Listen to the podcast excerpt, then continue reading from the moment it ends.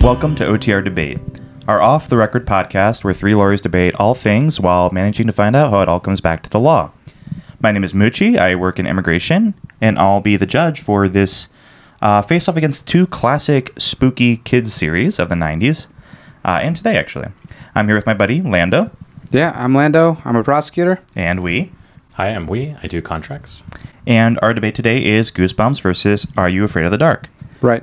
Now, debaters, what side are you taking, Lando? I'm going to do Goosebumps because I read the books, I saw the the 90s TV show, and I'm watching the reboot with Justin Long. It just came out, right? It just came out. It's still going as of air. Mm-hmm. And Huy, at least, Are You Afraid of the Dark? Yeah. Um, no, I'm not. Wow. Uh, Curveball. but yes, I am covering that uh, today. Oh, you're not afraid of the dark. I get it. Yeah. Sorry, I had to throw some humor. There wasn't a long pause after what you said, so I didn't, wasn't sure. Before we get started, guys, are there any pre-trial motions? Uh, yes, Judge. I'd like to present a motion in limine to bar any discussion of the Goosebumps books. Okay. Uh, this debate should be uh, focused on the TV series only. Um, I, in my opinion, I think it's unduly prejudicial uh, to Are You Afraid of the Dark to bring in the discussion of the Goosebumps books. Okay, counsel, any response to that? I would just argue that anything that's in favor of my position would be prejudicial to his position, but that's just a matter of facts being presented and uh, a strong argument inside that I am on. So uh, both sides do have books. Just because Okay. the Goosebump books are, are better than uh, Are You Afraid of the Dark, I don't think that's a reason to disqualify Goosebumps. Okay. So, uh, Huy, is that true that Are You Afraid of the Dark has books as well? Uh, well, Your Honor, uh, yes. However, uh, the Are You Afraid of the Dark books are adaptations of the TV series episodes. They're not the original source material like the Goosebumps books are. So essentially, it's the reverse. Yes, it is kind of the reverse, yeah. Okay. Well, uh, even so, then, uh, counsel, in weighing the potential prejudice against its probative value, I will allow discussion of the Goosebumps books. Of course, you are- feel free to bring in the Are You Afraid of the Dark uh, books as well.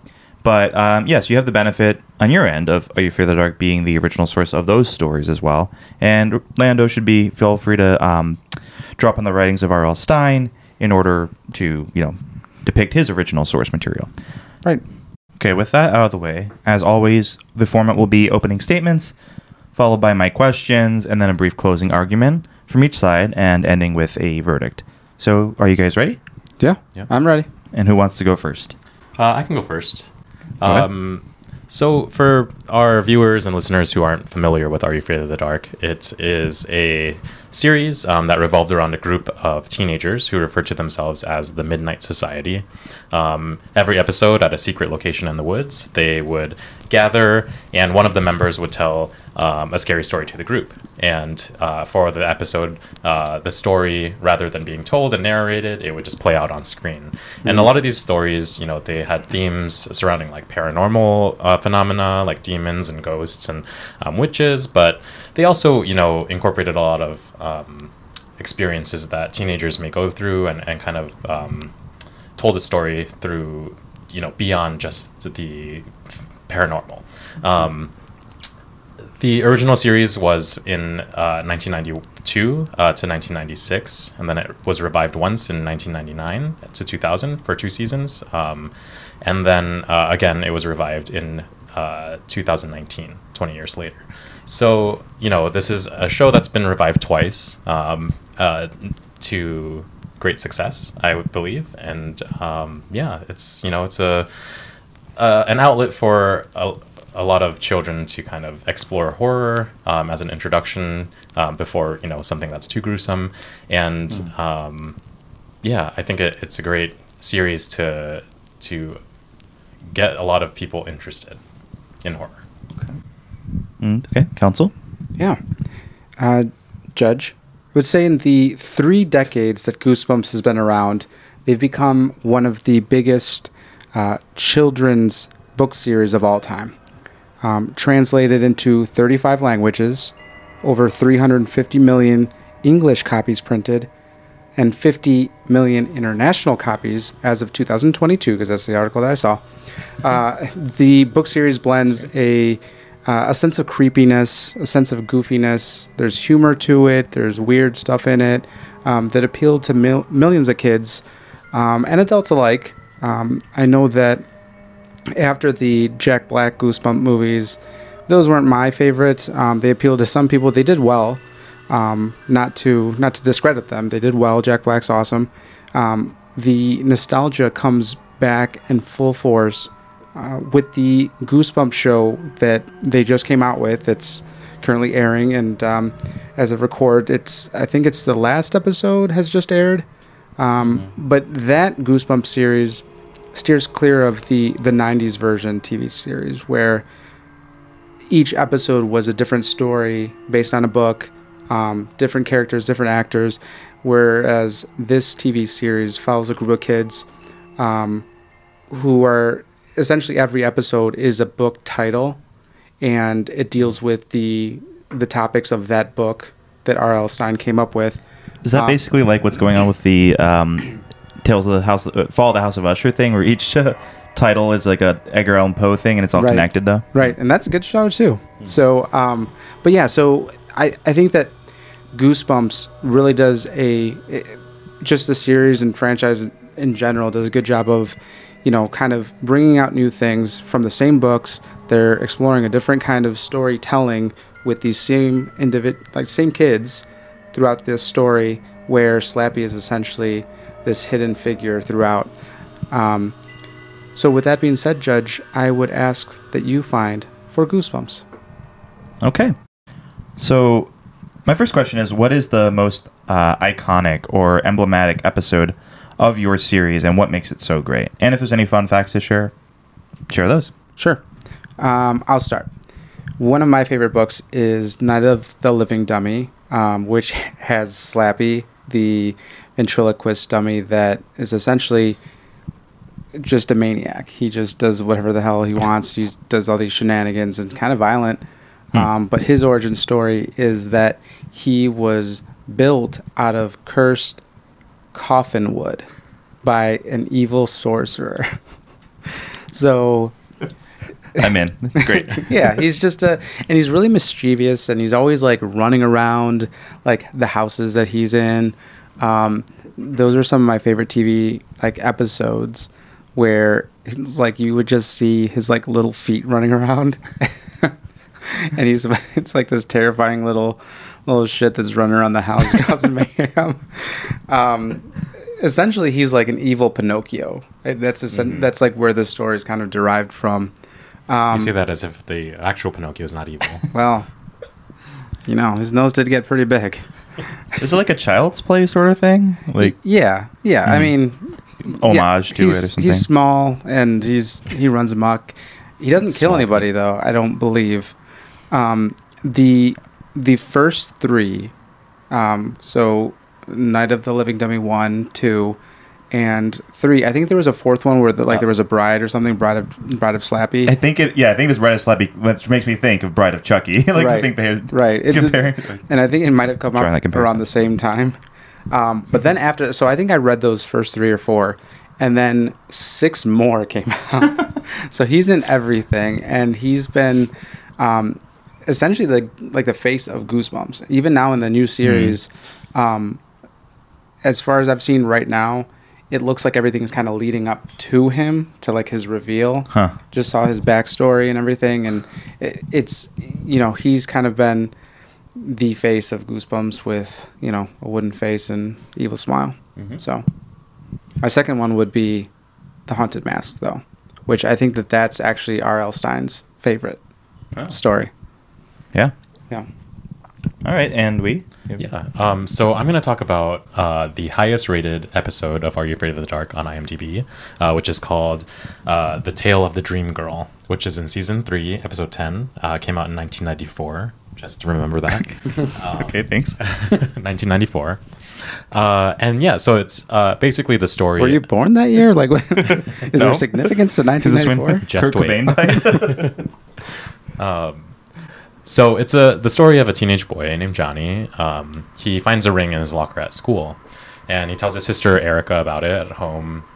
You know, and then uh, they're in their room. They go to bed. The mom um, you know, tells him goodnight, and Johnny says goodnight to his mom. She doesn't respond, and Erica just kind of blows him off as like, "It's fine. Mom's just going through a lot right now."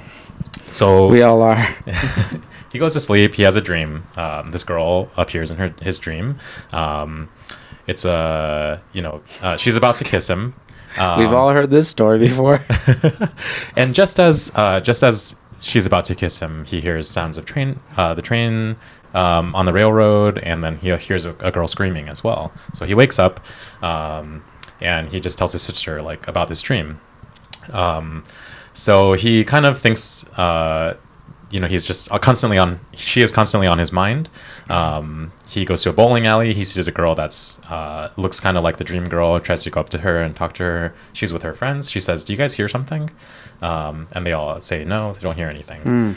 Um, so you know, he starts um, keep th- keeps thinking about this girl, and A little obsessive. yeah, you know, she's in his dreams, and so uh, at one point, um, oh, I forgot to mention that he is wearing her ring, the one, the ring that he found in his locker. He puts it on his little finger, Oh. um, uh, his pinky, uh, as some might say. Uh, um, you know, so she reappears while he's awake, uh, and um, you know he it's at his diner and he you know is dancing with her and everything like that um, and then all of a sudden um, it's time for her to go and she wants to take him with her with her but um, you know it's too late. So they disappear and all of a sudden he's awake and this diner is not there. His apple pie a la mode's not there.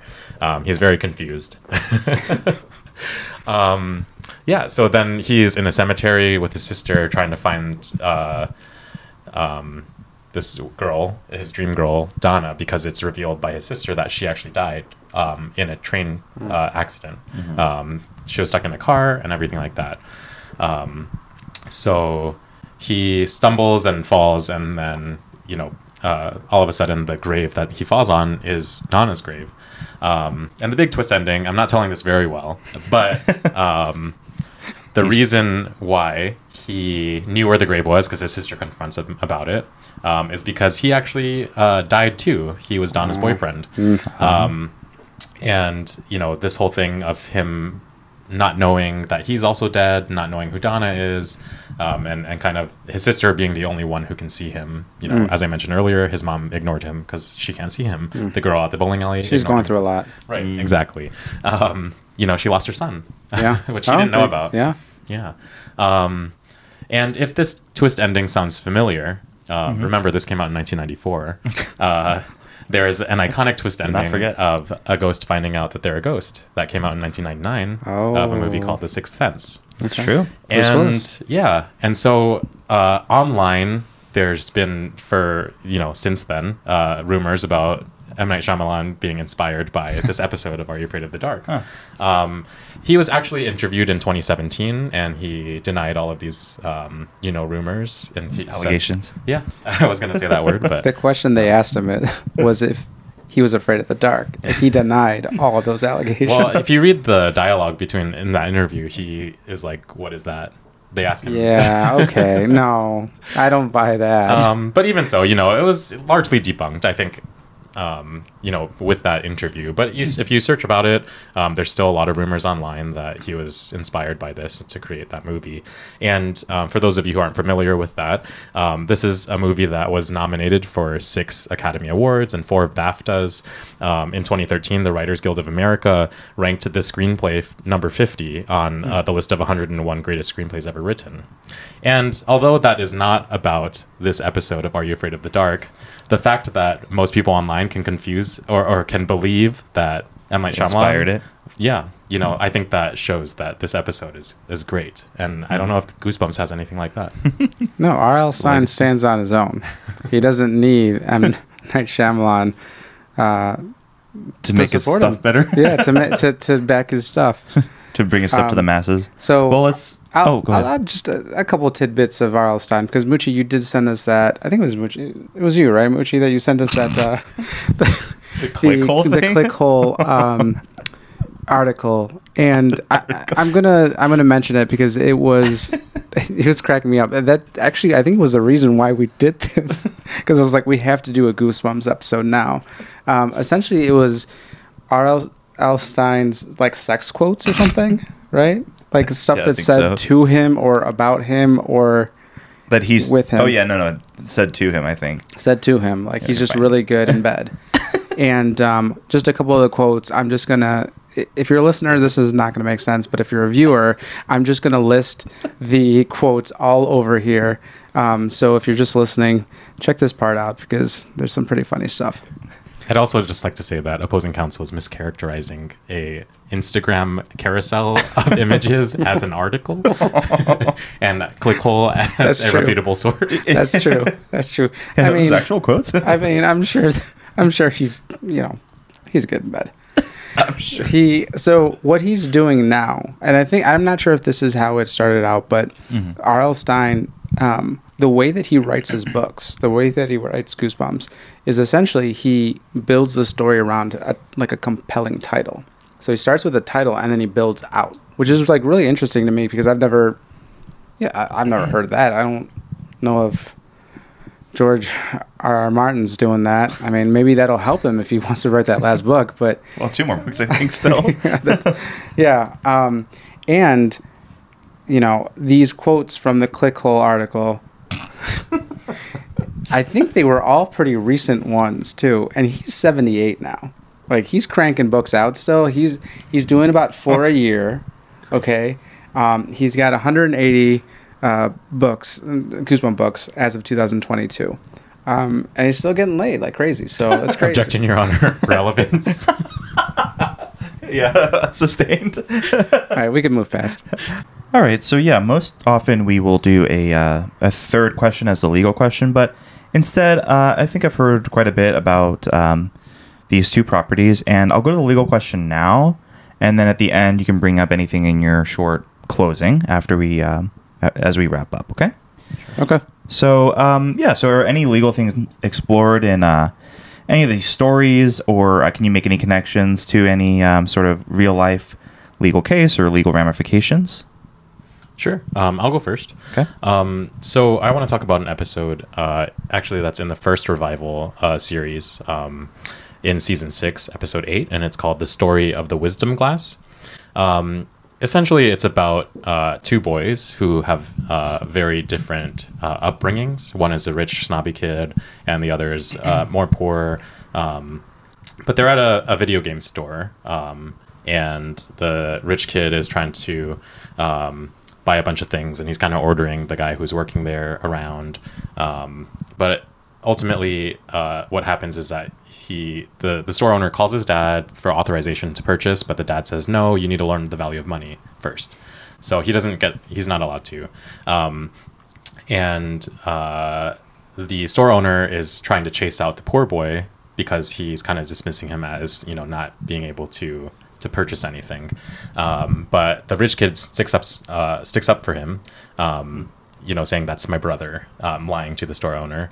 Um, so the poor kid kind of you know takes that to heart, and so later on. Um, Unbeknownst to the rich kid, he actually um, Becomes his brother. that's join the scariest outcome. No, uh, but uh, you know, he actually ends up with the video game um, somehow, accidentally. So he stole it. Um, but Not good. uh, the game's called Wisdom Game: The Ultimate Journey of Knowledge. Um, and the rich kid sees the poor kid walking outside, um, and he, you know, um, calls him to his limo. Uh, and This kid's in a limo. yeah, he he gives the boy the game because he discovers that he has it. He gives the poor boy the game as a gift. Okay. And uh, they he invites himself over to the poor kid's house, and they try to play this game. They put it in the computer. It's a CD-ROM, um, and they enter into this wisdom realm. Um, and so they're playing this game. You know, they. I guess as a preface uh, to that, know where this is going. Yes. so they register. They try to play the game. Uh, they register their names, um, and they find out that there's a there's a tournament um, with a uh, ten thousand dollar prize. Um, and so they get information about the tournament. They uh, go drive to the location, and that's where they enter the realm. Excuse me, um, I misspoke earlier. ultimately, what happens? Uh, there's uh, a woman there who doesn't have eyes, and she's named the keeper. She puts their names into the wisdom glass, and it's this uh, crystal ball type of looking thing, um, and finds out that they're uh, the boys are, you know, they've been waiting for these boys basically, and they're in trouble. So they get chased around and everything like that, and ultimately they get thrown in court in the wisdom realm Oh. um, because uh, they're accused of stealing wisdom. Um, And so obviously the rich kid is denying that they stole it. He knows that he didn't purchase the game. The poor boy doesn't know that it, the game was not paid for. He just thought it was a gift from the rich kid. Um, so ultimately they get in trouble. Um, the wisdom court knows that they're lying um, and they say they have evidence. And then all of a sudden the shop owner of the video game store appears and says the poor guy the poor boy stole it because um, he was looking at the games and then the next thing you know the game's gone. And that was where the, the poor boy was. So that's some witness testimony that was brought up that was incorrect um, these accusations. Um, Flawed witness testimony. Yeah. so they get put into the cell, and these two boys are talking, and and the rich boy admits that he knew it was stolen, um, but he's begging the poor boy to, to uh, cover for him because you know his dad's a lawyer, the rich kid, the dad's a lawyer. Um, he's you know basically saying like his reputation will be tarnished. He won't be able to become a lawyer like his dad if he takes the you know Why would he want to do that? Why on earth would he want to do Um, that? you know, and and he thinks the poor boy just likes him for being rich for his money, but the poor boy tells him, you know, I don't care about any of that. I cared that you stood up for me in the store and you said, you know, I'm your brother and you vouched for me. Um, so he agrees to take the blame for it. So ultimately, he confesses in court. Um, the rich kid gets freed, so he goes back to his limo, um, where the limo driver, who he also treats like shit, um, gives him uh, tickets to a hockey game because the poor boy. Uh, sorry, I didn't bring all of these details up earlier, so this is the the way my mind works. But basically the poor boy uh, goes to a lot of hockey games with his dad and the rich kid is jealous because he, his dad's never home to take him to anything like that. Okay. so the poor boy buys these hockey tickets for the rich kid uh, which makes the rich kid feel guilty. Meanwhile in the court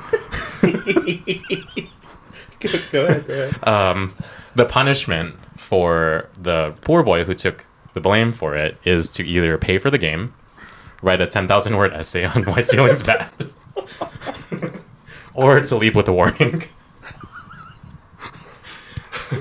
Um, Wait, those are options that he's given? well, or? yeah, those are the Those three options being that the judge says. Okay, okay, okay. However, they go to the wisdom glass. Sounds this, right. This circle, you know, the sphere, and they ask the wisdom glass what the punishment should be. And it turns out that uh, the wisdom glass says uh, the punishment is execution by guillotine. Oh my god! Um, and he says, no, you can't do that. Out of ste- those three options, he got that one. it's the wisdom glass. Um, and uh, because stealing wisdom in their realm is a capital punishment. okay, well, Ultimately, you know, as I mentioned, the rich kid was feeling guilty, so he ran back into the wisdom realm and confesses. was it uh, before or after he went to the hockey game?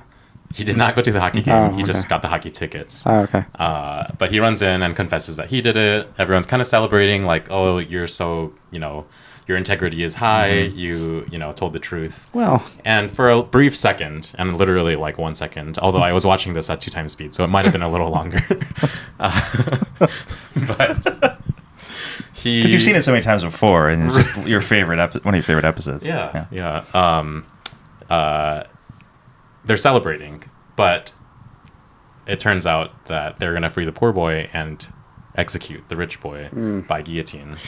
Um, and the, quote from the, the judge is that the judgment of the wisdom glass must be carried out. Um, That was my question. Like, those the wisdom glass like supersede the judge? Basically, judge even there it for seems it? like they're they're worshiping. Yeah. you know, I don't know. Something, what yeah. is the judge even there? for? Yeah, right. Exactly. Uh, I don't know. just you know this has nothing to do with the the question but um, as a conclusion just so wait don't keep these uh, listeners and viewers uh, waiting uh, and and having to watch this episode on themselves but the boys uh, steal the wisdom glass and threaten to destroy it so that's how they escape um, uh, I did forget to mention that the boys were given, uh, you know, a state-appointed attorney, basically, um, who was a court jester. um, ultimately, the court jester is the one who saves the wisdom glass, but then drops it and it breaks. But the boys escape into the limo. Um, they're telling the driver, "Drive, drive, drive," uh, and the driver turns around and he's wearing the mask of the the judge, and he says, "The judgment of the wisdom glass must be carried out." Oh. and the, lock, the doors lock in the limo. The boys are screaming, and the episode ends. Um, so you know, it's uh, kind of scary. A Is little there a bit. guillotine in the back of the limo? Not shown on screen, but we know it's there. All right. That was a wild ride. Yeah. I did not know where it was going half Wild the time. ride it was. It's like a ride in a limo.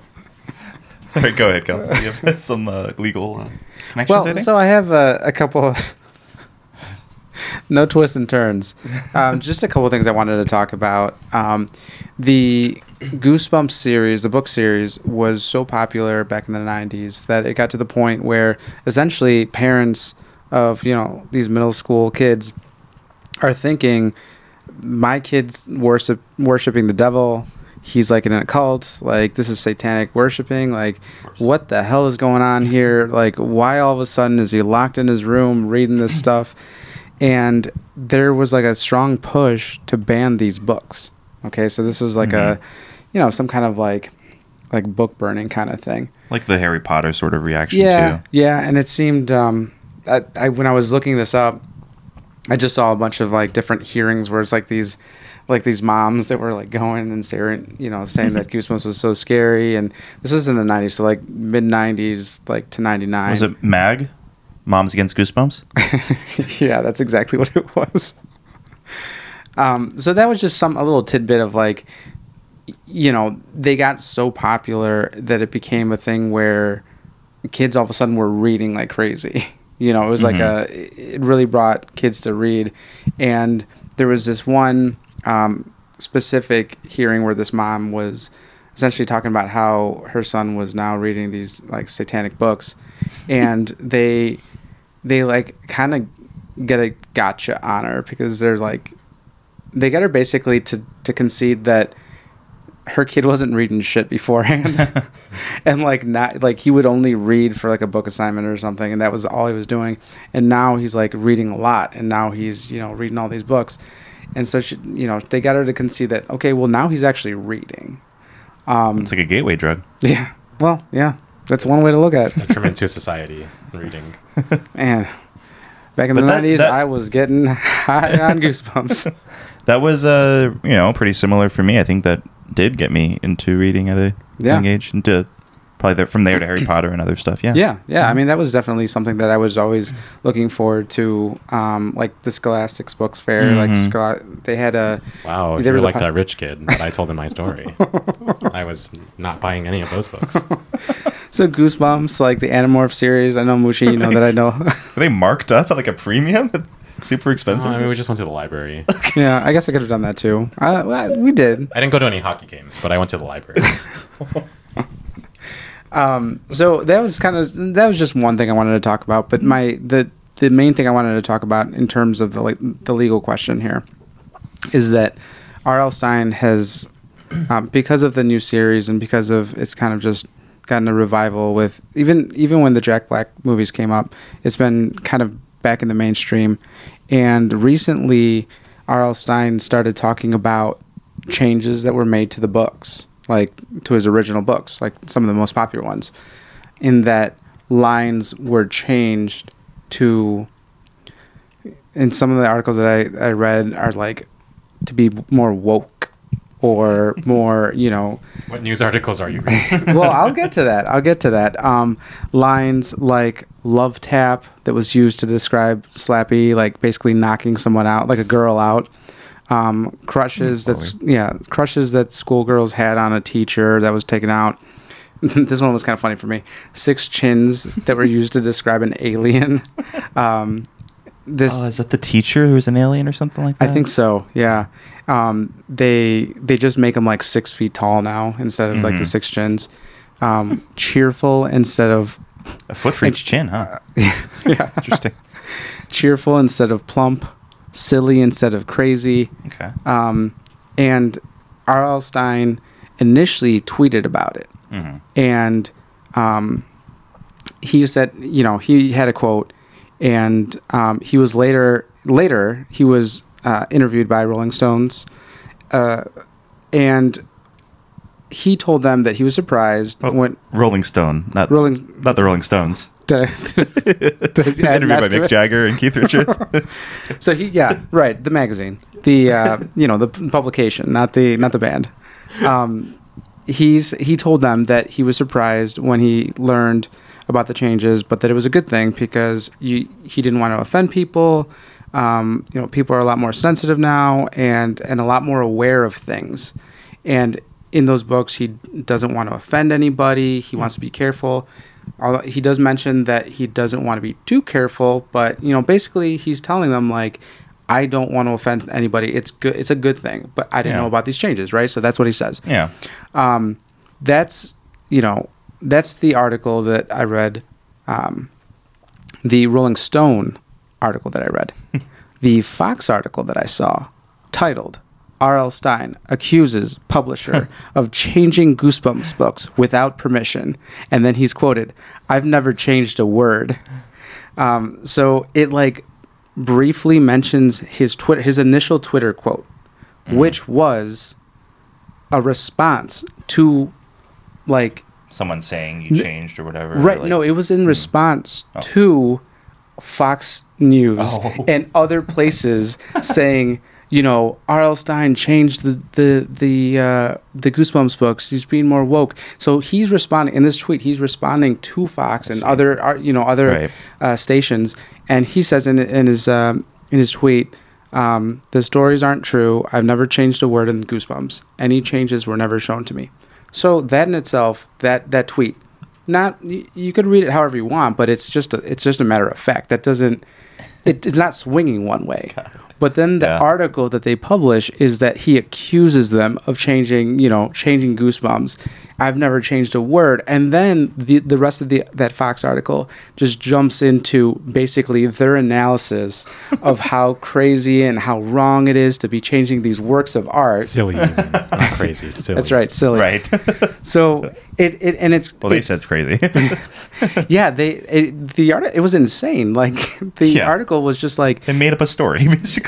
and that's and that's what I was getting at with this whole thing. L- Legally, they are a you know a news network or whatever, but they are creating news this way, and to, um, you know, w- with that, they basically were baiting someone. he he tweets, and then they latch on to Yeah. you know essentially say that he's you know he's bashing them for being woke. Um, but to quote R.L. Stine when you know talking about these news um, stations making news when they shouldn't Mhm. be. All this to say, the world is scarier than his books. than Rolling Stone.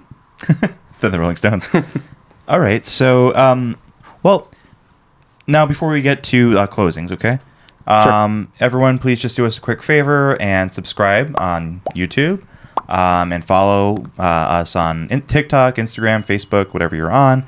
Uh, add us and give us a good review. And, uh, you know, wherever you listen to us on Spotify, you can leave us a review and Apple Podcasts as well. Yeah. All right. Um, also, um, Council, I believe I read something in your brief about wanting to discuss the music of Goosebumps a little bit. Yes. So Okay. I, I thank you, Judge, for bringing that up because I, um, you know, got carried away talking about R.L. Stine's sex life. Um, Yeah, you did. I haven't admitted anything formally, but at this time, I would like to um, admit into evidence as Lando's uh, exhibit number one, that being the theme song to Goosebumps, the TV show, the '90s TV show, um, which is just a banger. And like, if you hear, it's it's a banger. And since then, there's all sorts of remixes, and I'm sure we knows all about the EDM remixes of Goosebumps, and you know, it really gets the people going. Any objection to that? I guess not. can What also can bring say? the uh, "Are You Afraid of the Dark" theme too if you want. Yeah, that's uh, definitely a theme song I'm very familiar with. so maybe I will. Well, because of the uh, sensitive nature of these recordings, uh, or uh, at least one of them, we'll listen to it outside the presence of the viewers of the jury. um, and uh, I'll give my uh, maybe they'll factor into my ruling. Okay. And but I would, you know, we're going to be listening to it on, Yeah. outside of their presence. But Correct. I strongly encourage everyone to listen to the Goosebumps theme song. Okay, so how about for you guys' this closing? Tell me about the enduring legacy of your um, your series. Sure. You wanna do start? that? Yeah, I'll start. Your Honor, Goosebumps. 30 years. That's a, that you got him. That's a legacy right there. R.L. Stine with these books did something um, where initially he had a he had a short contract with Scholastics uh, publishing company. Um, it turned into like this massive enterprise of books. Um, and then the 90s show um, Jack Black movies, and now the revival and the new show with Justin Long, which is great in it. Um, it's come full circle. Everybody's nostalgic for it, and people are loving it. I think if if anything, that's the legacy. Thirty years worth of material and thirty years of people loving the show and the books. I think that that says a lot. Okay. Yeah, I'll just say that, you know, Are You Afraid of the Dark is also just about uh, a little over 30 years old as well. Um, you know, it was a, a weekly staple for a lot of kids in the 90s. Um, and I just want to read a quote from the co creator, uh, DJ MacHale, who said, He's a DJ. That's his name. Okay. D period J, Okay. J period. Yeah. Um, I wanted stories about real kids who were facing challenges that had nothing to do with the supernatural situation they ended up in. But I'd like to believe that by depicting kids taking charge of difficult situations, it opened up kid viewers to the idea that they aren't powerless in their own lives. And I think that that in itself um, is still relevant today. You know, the legacy of empowering children to go through these scary situations, um, whether it's paranormal or whether it's a family situation. Um, you know, that's still relevant now, um, just as it was in the early 90s. Uh, and, you know, n- now as the nostalgia factor, as uh, opposing counsel had brought up too, you know, parents are able to watch these with their kids. Um, the newest revival that started in 2019 has been uh, renewed for three seasons already up until last year 2022 so you know i think it has a long uh, path ahead of it as well I had no idea that there was a new series. Me neither. I was actually going to ask if there was. yeah it's been going strong um, nickelodeon yeah and paramount plus Okay. Okay. Okay. Um, so I yeah, heard enough. I think. Um, yeah, I kind of was a fan of both of these um, growing up, but I do think I was um, a bigger fan of Goosebumps, and still today, I can remember like one or two episodes of Are You Afraid of the Dark, and I can remember like twenty Goosebumps like stories. So I think that They shows its ya. legacy, and and and the you know the storytelling is somewhat you know for kids, but it's still kind of like yeah, it does stick with you. It's kind of uh, is uh, remains in your brain for you know into your thirties. So especially when you have two mediums in book and on screen you had two media as well. um, so yes, I'm going to give this one to Lando because I, uh, I yeah nostalgic for Goosebumps more. I think even more so than Are You Afraid of the Dark? Although yeah, both great. And you had goosebumps earlier. Let's give we half a point for that. okay. accepted Um, and that'll do it for this episode of OTR Debate. Thanks for watching or listening. Thank you. thanks